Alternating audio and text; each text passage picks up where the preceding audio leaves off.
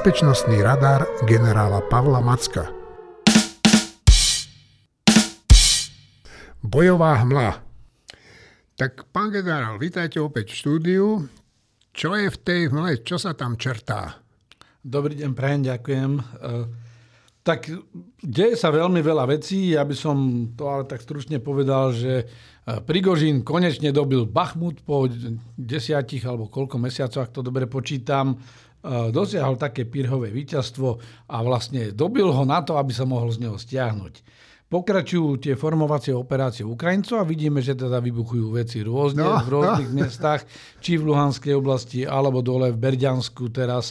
E, skrátka, Ukrajinci to robia dobre v tom, že udržiavajú tých Rusov v napätí, že vlastne e, udierajú na viaceré miesta a stále je to taká tá pozičná hra, že na šachovníci sa snažia ovplyvňovať tie, alebo obmedzovať tie kľúčové ruské figurky a tie kľúčové priestory, ktoré by mohli Rusom pomôcť pri tom vývoji situácie a zároveň tým ale neprezrádzajú, že aké sú ich skutočné úmysly, kde skutočnosti by mohli udrieť a či to bude jedno miesto alebo viacero. Takže... Ja viem, čo sú skutočné úmysly, pán Macko. Poraziť Rusko. Jednoznačne vytlačiť Rusko zo svojho územia, obnoviť štátnu suverenitu nad vlastným územím a zabezpečiť si bezpečnosť pre Ukrajincov aj dlhodobo dopredu. Preto aj prezident Zelenský cestoval uh, intenzívne po svete, našťoval svojich partnerov, ale k tomu sa môžeme vrátiť e, v tom zákulisí. E, pokiaľ ide o to boisko Rusy, pokračujú v tej strategickej bombardovacej kampani, to znamená posielajú každý deň už teraz tie drony, posielajú rakety. Raket majú menej, takže používajú viacej tie drony. Alebo používajú rakety e, protizdušného systému S-300, S-400, ktoré strieľajú takým tým, e, tomu sa hovorí, že tou vysokou balistickou krivkou, že vlastne ako keby do vrchu a prudko klesajú tie rakety dole, to je ťažšie zachytiť, takže e, podarilo sa Ukrajincom ubrániť Kiev a jeho vzdušný priestor. Niektoré ale tie rakety z systému S-300, S-400 zasiahli Charkiu, neboli tam nejaké veľké škody. Naposledy sa opäť koncentrovali na Dnipro. Dnipro, treba povedať všetkým, je to veľké miliónové mesto, je to stále veľká aglomerácia v rámci Ukrajiny. Takže toto je zo strany Rusov. E, pokračujú také tie prekáračky na ruskej strane. No a objavili sa nám na bojisku aj záhadní no, ruskí bojovníci, ktorí zvedavý. vlastne vykonali inváziu do svojej vlastnej krajiny.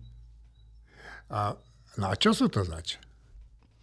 Tak e, toto sú dve skupiny. Jedni sú takí dobrovoľníci, jedni sú akože Légia za slobodu Ruska.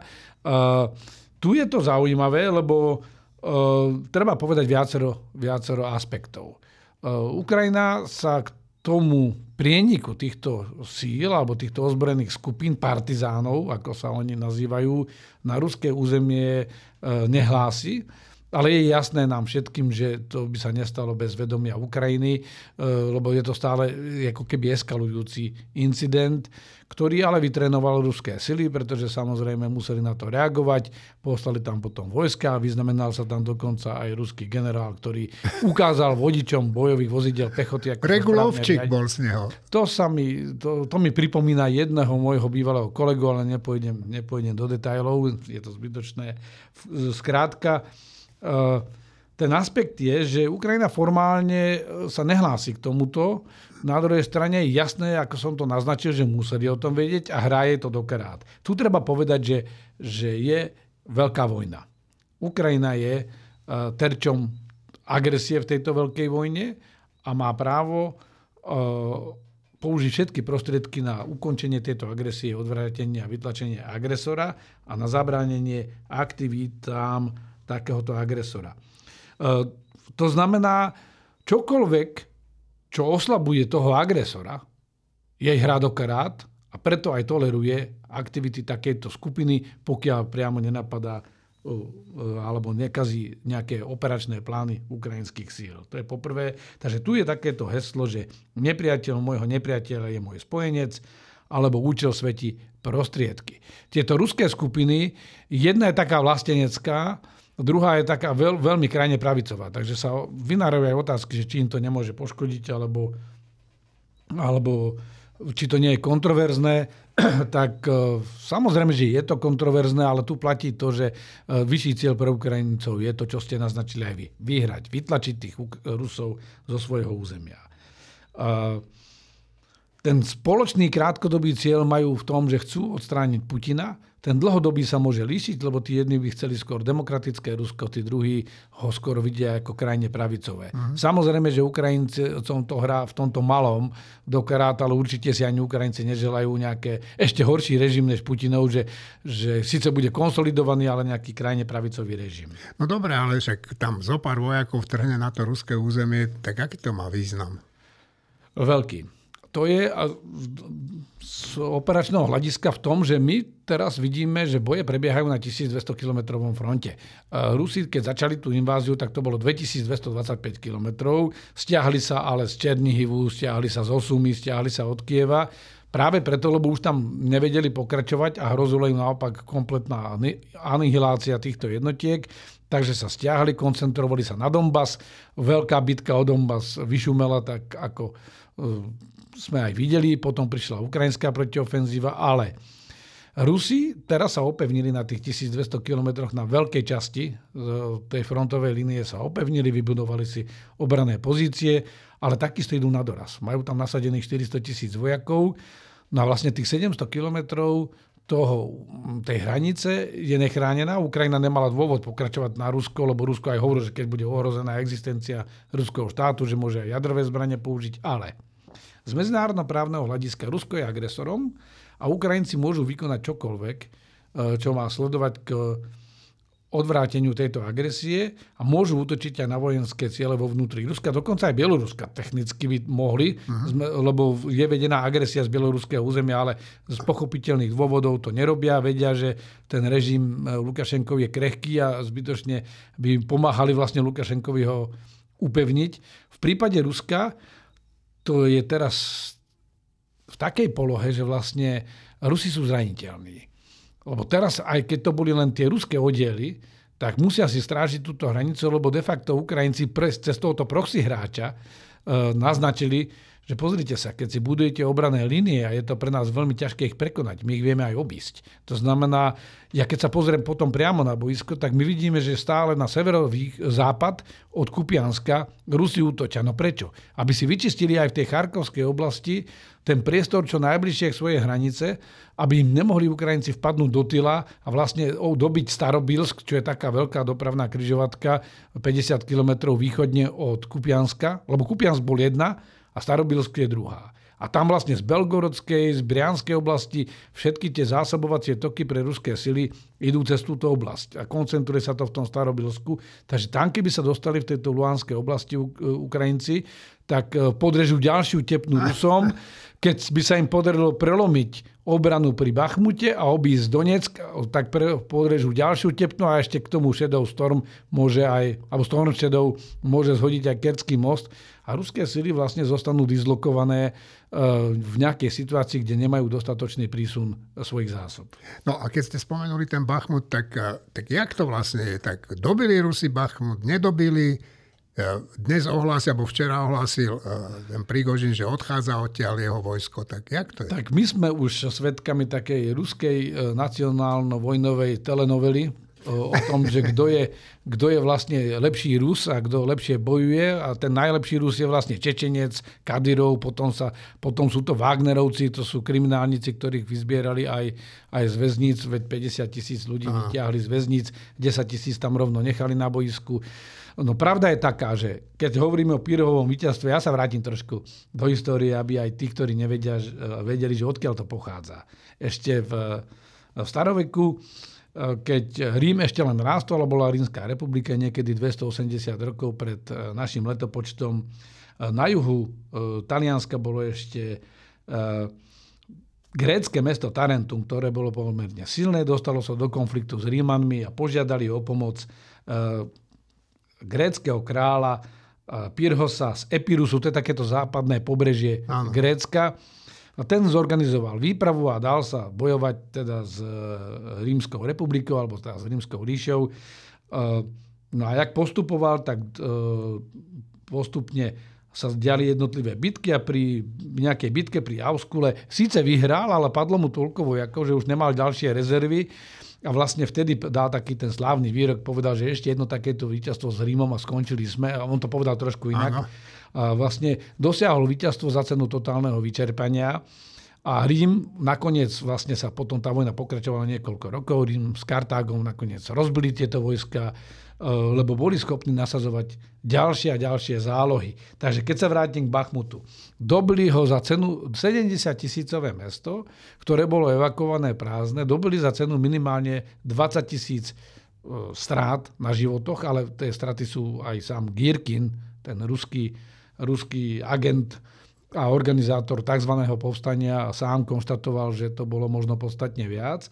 A dobili ten Bachmut v situácii, keď už Ukrajinci na krídlach, to znamená v okolí toho Bachmutu zo severu aj z juhu pokračujú do hĺbky tej ruskej zostavy, a už sme to minule hovorili, ano, že vlastne chceli Rusi obklúčiť Ukrajincov v Bachmute, ale momentálne to vyzerá, že skôr obklúčia Ukrajinci Rusov v Bachmute, v rozbitom a vypálenom. Tak Prigozhin dosiahol to víťazstvo, že i moja noha tam vkročí, vstýčim tú vlajku a potom rýchlo odchádza. A keďže on má dlhodobé spory s ministerstvom obrany, tak vlastne ešte to urobil tak, že nechá tam ten priestor, oznámil, že sa stiahne 25. a vyzerá to, že sa aj začne stiahovať a prebiehajú tam tzv. operácie, v angličtine to relief in place, alebo teda vystriedanie vojsk e, v tých bojových pozíciách, kde majú prísť e, ruské. Z pohľadu Prigožina je to celkom šikovný ťah, pretože on na konci bude síce deklarovať toto pírhové víťazstvo, ale on utrpí pírhovú porážku, Áno. lebo sa odtiaľ včas stiahne a keď to Rusi stratia, tak vlastne znovu povie, no vidíte, tá pravidelná armáda je na nič, stratila ten Bachmut. Strategické zákulisie. A tak čo sa deje po svete, pán Macko? Tak vyzerá to tak, že s tými lietadlami F-16 som mal dobrý odhad, že skrátka, keď som pred e, dvomi týždňami zhruba hovoril, že tie dodávky lietadiel sú na spadnutie, že tie symptómy, ktoré e, sprevádzajú tú diplomatickú komunikáciu, naznačujú, že by to mohlo byť, ale nevedelo sa, že či Spojené štáty s tým budú súhlasiť, lebo Holandiania už pred pol rokom povedali, že by dali lietadlá, e, tak nemôžu ich len tak vyviesť. Majú certifikát konečného používateľa, kde e, musí dať tá krajina pôvodcu e, súhlas s exportom. Jasné. No a vlastne teraz prišiel súhlas e, prezidenta Obamu s výcvikom na Nie Obamu. Nie Obamu. Pardon, ob, pa, Bidena. Bidena. Myslel som už na niečo dopredu. Že súhlas prezidenta Bidena s tým, že že môžu začať výcvik. No samozrejme, bolo by nesmyselné a nelogické dovoliť výcvik bez toho, že by e, nebola aj v pláne následná dodávka. E, práve teraz prebiehali rokovania v Ramštajne tej, tej e, koordinačnej Základy. skupiny pre, pre podporu Ukrajiny. To je tých 50 krajín, ktoré podporujú Ukrajinu, kde sa pokúsia skoordinovať aj ten výcvik. Medzi tým sa oznámilo, že vlastne už Poliaci cvičia Ukrajincov na F-16 medzi tým budú to cvičiť aj ďalšie krajiny. Takže vyzerá to, že všetko je na dobrej ceste pre Ukrajincov, že dostanú tie F-16, dostanú ich od Belgičanov, od Holandianov, ale vyzerá to, že aj Dánsko, Norsko by mohli poskytnúť tieto stroje. No, tí Ukrajinci dostávajú množstvo zbraní, ale to sú zbranie všelijakého typu. Uh, tak uh, čo sa ešte deje v súvislosti No a to, to, toto je zaujímavé, lebo samozrejme Ukrajina je teraz také laboratórium aj nechcené, lebo není to, že by to bol zrovna zámer tých západných krajín, ale skrátka Ukrajina... Tak to vyšlo. Tak to vyšlo, nič iné im nezostáva, lebo každý im dáva trošku, z každého rožku trošku. A vlastne oni majú najväčšiu kolekciu alebo zbierku rôznorodých zbraní, munície a techniky na svojom e, území, vo svojich, e, vo svojich jednotkách čo z logistického hľadiska je proste nočná mora.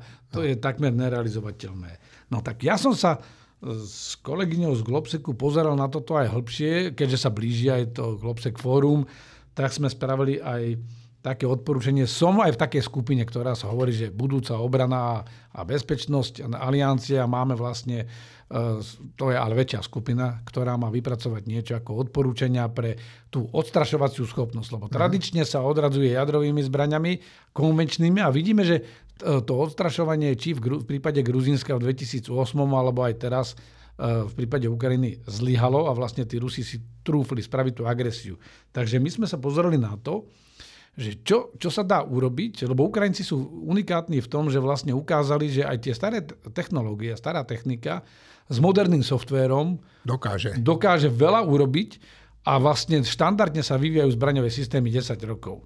A vlastne oni aj z tých starých spravili nové, vymenili staré za nové s tým, že staré zostalo, ale pridali k tomu ten rozum. Ano. A ja si pamätám, že dnešný minister vnútra, keď bol ešte ministrom obrany, tak povedal takú lakonickú poznámku raz, že naša armáda by potrebovala menej železa a viacej rozumu, takže vlastne cez softwérové riešenia dodávate tej, tej armáde, tej technike viacej toho rozumu. Takže ja len stručne poviem, že čo v tej správe je. Je to taká predbežná správa. E, na 12 stranách, ale my sme tam analyzovali, že čo sa deje a čo by malo na to robiť a odporúčali sme e, niektoré veci. Z tej Ukrajiny tie lekcie sú také, že software umožňuje nové použitie z tých starých systémov, lebo zvýši rýchlosť, presnosť, zlepší podporu rozhodovania, takže vy vlastne aj s tými starými nástrojmi dokážete ich účinnejšie použiť, najmä keď Ukrajinci toho mali menej ako Rusi.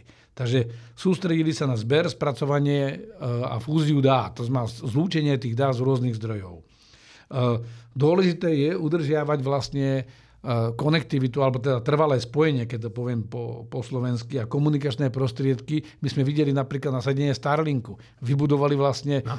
nejaký ekosystém a ten, ten Starlink, podľa toho, jak ukrajinské vojska postupovali, tak si vlastne oni robili aj tie mobilné veže pre Wi-Fi, posúvali zo sebou aj tie vojska eh, rozhodovací proces a implementácia rozhodnutí.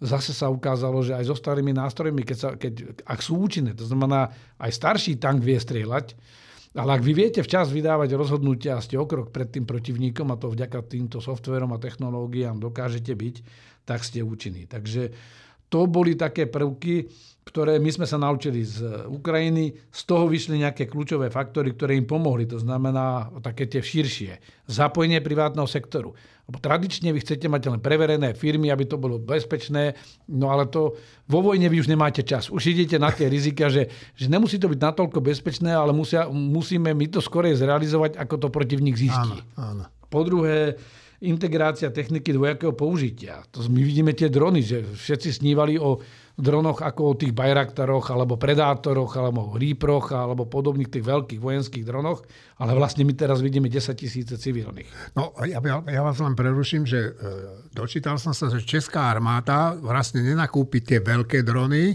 ale nakúpi o to viac tých malých dronov. Ale pokračujte. No presne o tom to je. A samozrejme teraz ten software je, že malý dron sám o sebe je slabý. Ale vy keď dokážete spraviť software, ktorý robí tzv. roj dronov, takže sa začne chývať, e, chovať ako krdel vtákov, alebo sa začne chovať ako, ako roj hmyzu, tak vlastne dokážete spraviť veľmi účinný nástroj za pár tisíc alebo 10 tisíc a softverom to ošetríte, že vlastne z jednotlivých dronov, ktoré musí nejaký operátor ovládať, vy dokážete pomocou prvkov umelej inteligencie a nejakých ďalších algoritmov urobiť celkom polointeligentný krdiel takýchto dronov, ktorý si vie poradiť aj s tými najsofistikovanejšími systémami o protivzdušnej obrany. No a ešte možno aj to, že, že vlastne pomocou moderného softvéru, keď pridáte niečo aj k tým starým delám a, a týmto prostriedkom, viete, viete z nich urobiť dostatočne moderné prostriedky, ktoré sú lepšie ako protivníka. Samozrejme, že z dlhodobého hľadiska chcete vyvinúť od, od dizajnu nový prostriedok. No ale keď ste uprostred vojny, vy už nemáte na to inú možnosť. A čo treba ešte zohľadniť? Ktoré aspekty? No tak je treba určite zohľadniť to, že, e, a to sú naše odporúčania, samozrejme tam celá sada odporúčaní, to ja nebudem zaťažovať ľudí tým, ale e, inovácie v stave bezpečnosti, my musíme podporovať vlastne taký ten, ten princíp, že aj malé firmy majú dostať priestor do toho obraného priemyslu, ktorý tradične pre veľkých, veľkých hráčov Eh, konec koncov na Slovensku sa na to čiastočne darí a naše menšie firmy už aj sa integrujú do tých západných eh, korporácií. Potom sú to tie aspekty multilaterálne a, a, a taký väčší kontext na to, lebo vlastne my potrebujeme zistiť interoperabilitu. Teraz sme počúvali o tom, že munícia 155 mm nie každá sedí do tej našej Zuzany, a podobne, že, lebo stále aj napriek tomu, že všetky tie základné konstrukčné veci sú rovnaké, je tam určitá miera nekompatibility. U softveru je ešte väčšie riziko, že to bude ešte viac. Uh-huh. Takže treba toto robiť koordinovanie v celom tom bloku. No a posledná dôležitá vec je etické otázky. Lebo veľa sa hovorí o autonómnych systémoch, o použití umelej inteligencie a tu je ten problém, že že my musíme mať ale aj stále tie etické otázky, lebo my nechceme sa dostať do toho eh, Skynetu, jak v Terminátorovi, že, že vlastne začnú stroje zabíjať za nás bez toho, že by sme mali toto pod kontrolou. Takže tieto veci sa musia vyriešiť a potom už k tomu máme konkrétne odporúčania. 360 stupňov. Tak poďme do sveta, pán generál. Čo tak, sa deje vo svete? Stále, stále vo svete je, je pomerne zložitá situácia konflikt v Sudáne pokračuje a je to podobne ako v slovenskej politike. U nás sa spájame delením a v Sudáne sa bojuje prímerím. To znamená, uzavreli prímery a tie boje sú intenzívnejšie počas prímeria, ako boli na začiatku toho no. konfliktu. No. V Turecku mm, budú voľby, samozrejme sa špekuluje o tom, aký bude dopad, e, keď vyhrá Erdoğan a ako by to, ako by to bolo, keď... Je dosť pravdepodobné, že vyhrá. Yeah. Tie parlamentné jednoznačne vyhrala a tieto prezidentské je dosť pravdepodobné, že vyhrá. Takže tam sa púta pozornosť, lebo to má vplyv na nielen na Turecko, nielen na NATO a nielen na ten rusko-ukrajinský konflikt, ale aj na tú širšiu dynamiku v tom okolí na Blízkom východe. Rusi ohlásili rozmiestňovanie taktických jadrových zbraní v Bielorusku. E, to, čo ukázali na obrázkoch, nevždy boli práve tie taktické jadrové zbranie, takže je otázka, že nakoľko je to ešte tá ruská hra, ale bol ten odhad, keď to oznámili pár mesiacov dozadu, že niekedy e, k 1. júlu by mohli mať už tie priestory pripravené. A čo by ste tak označili za takú hlavnú tému tohoto týždňa? Tak hovoríme o tom Blízkom východe a je, je taká, ja som sa tento týždeň sústredil na takú zaujímavosť o tom, že však Sýria, videli sme, že tam bol, bola, bola veľká občianská vojna, bolo tam povstanie proti Asadovi, ten ho krvovo potlačil. S pomocou Rusov. Ešte tam bolo skôr, ešte on, on, on najprv ho brutálne potlačil, použil aj chemické zbranie. E, vtedy zlyhali, a preto toho Obamu som premýšľal nad ním, tie Obamové červené čiary, lebo nakreslil červené čiary a nakoniec ich neurobil. Západ potom postupne sa prestával angažovať v tom priestore medzi tým Rusi. Tam prišli, zamiešali sa do konfliktu pomerne brutálnym spôsobom. Medzi tým E, Turecko sa zamiešalo do toho konfliktu tiež. V dôsledku to Američania stiahli čas svojich jednotiek. Kurdské milície, ktoré bojovali e, proti tomu režimu, tak nakoniec sa dostali do takej pasce a tlaku, lebo vlastne e, nikto ich nechcel. Američania ich dostatočne nepodporovali. No a výsledok je ten, že v tomto prípade sa ukázalo, že tam, kde nie je, po anglicky sa tomu hovorí commitment, kde nie, kde nie je to dostatočné odhodlanie a podpora, tak nakoniec uh, Váši raz sa vsadil na nejakú tú eróziu toho medzinárodného úsilia a tlaku a vlastne postupne sa začína znovu uh, kvázi diplomaticky rehabilitovať. Takže ja som si pozrel na tento prípad, pozrel som aj takú hĺbkovejšiu štúdiu o Foreign Affairs a, a pozrel som si ďalšie zdroje a vlastne vidíme, že, že dochádza k nejakej postupnej akceptácii. Ale k tomu treba povedať, že keď vznikla tá občianská vojna, a v dôsledku toho, tej reakcie Bášira Asada na ňu, ešte predtým, než tam boli tí vonkajší hráči e, a, a než islamský štát sa presadil, no však on spôsobil 13 miliónovú migračnú vlnu. No. To je tá migračná vlna, ktorá s tou časovou odozvou sa potom preliala aj k nám, e, vďaka ktorej niektorí naši politici chodili s transparentami Chránime Slovensko snažili sa budovať bariéry na hraniciach. No, ja som videl tú bariéru, čo kúpil Kaliňák, však to bolo úplne smiešne, to by ani zajacov nezastavilo. Tak a hlavne, ako si neviem predstaviť, že by sme vybudovali veľký slovenský múr okolo celej našej hranice e, nešengenskej, to znamená južnej, až od, od e, Čiernej Natisov až no. po, po tuto niekde uh, Wolfstall alebo po Kidze. To, to je proste nereálne. Takže napriek tomu, že takáto kríza bola, tým, tým roztreštením toho úsilia a tými rôznymi záujmami vlastne ten uh, Bášira sa to ustál. Takže v roku, v roku 2018 uh, taká prvá lastovička bola, že Spojené Arabské Emiráty začali ako keby čiastočne normalizovať vzťahy, podporovali to aj niektoré ďalšie krajiny. V Lani už chceli presadiť aj to, že by sa nakoniec e, vrátila Sýria do Ligy arabských krajín, lebo to nie je Západ, ale Liga arabských aj, krajín v roku 2011 vylúčila e, Sýriu zo svojich radov kvôli tomu, čo sa tam dialo. No ale ešte v Lani sa to nepodarilo, lebo Saudská Arábia ako silný hráč bola, bola silno proti. A teraz to vyzerá, že posledný mesiac sa odblokoval aj tento postoj Saudskej Arábie a vlastne nakoniec to vyzerá tak, že, že v krátkej dobe bude Bášir Asad a jeho režim prijatý naspäť ako Sýria do tej Ligy arabských krajín.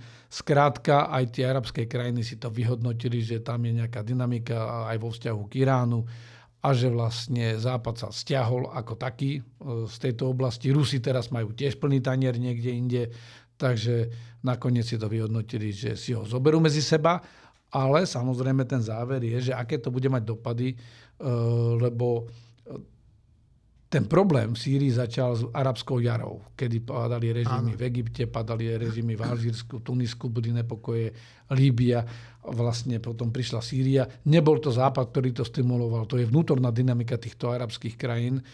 A teraz to vyzerá tak, že touto akceptáciou takéhoto brutálneho režimu sa tá, tá stredná hodnota alebo to ťažisko posunie viac k týmto násilným, brutálnym režimom, Takže teraz to na chvíľu môžu ako keby zastabilizovať. Západ sa odtiaľ úplne stiahne, aj, aj Čína sa tam neangažuje a Rusko uh, len čiastočne. A tým pádom sa môže stať, že skôr či neskôr príde aj možno druhá arabská jar, lebo, lebo každá akcia skôr či neskôr vyvolá reakciu. Dobre. A, a na záver, teda sme v závere a ja sa teším na obľúbený citát. Tak Poďme na to. Tak my sme už spomínali tých ruských bojovníkov prenikajúcich do Belgorodskej oblasti a Rusi, oni dlhodobo vedú voči nám hybridnú vojnu. Teraz okúsili, že aj oni začínajú čeliť sami, lebo tá hybridná vojna to nie je len informačná, ale je to aj, aj, aj, aj niečo fyzické, to teraz videli. Takže na takúto situáciu ja mám tiež jeden citát. Mimochodom, my sme ho použili v týždni, keď som písal článok o amerických prezidentských Aha. voľbách, lebo vtedy Rusi podpichovali zvonku eh, v tej vnútronej americkej politike. Takže tento citát platí vo vojne, ale mimochodom platí asi prenesenie aj, v takej tej domácej politike. Najväčšie umenie spočíva v zlomení odporu nepriateľa mimo bojového poľa. V protivníkovej krajine musíte zničiť všetko, čo je dobré. Majster Sun Tzu zhruba 500 rokov pred našim letopočtom.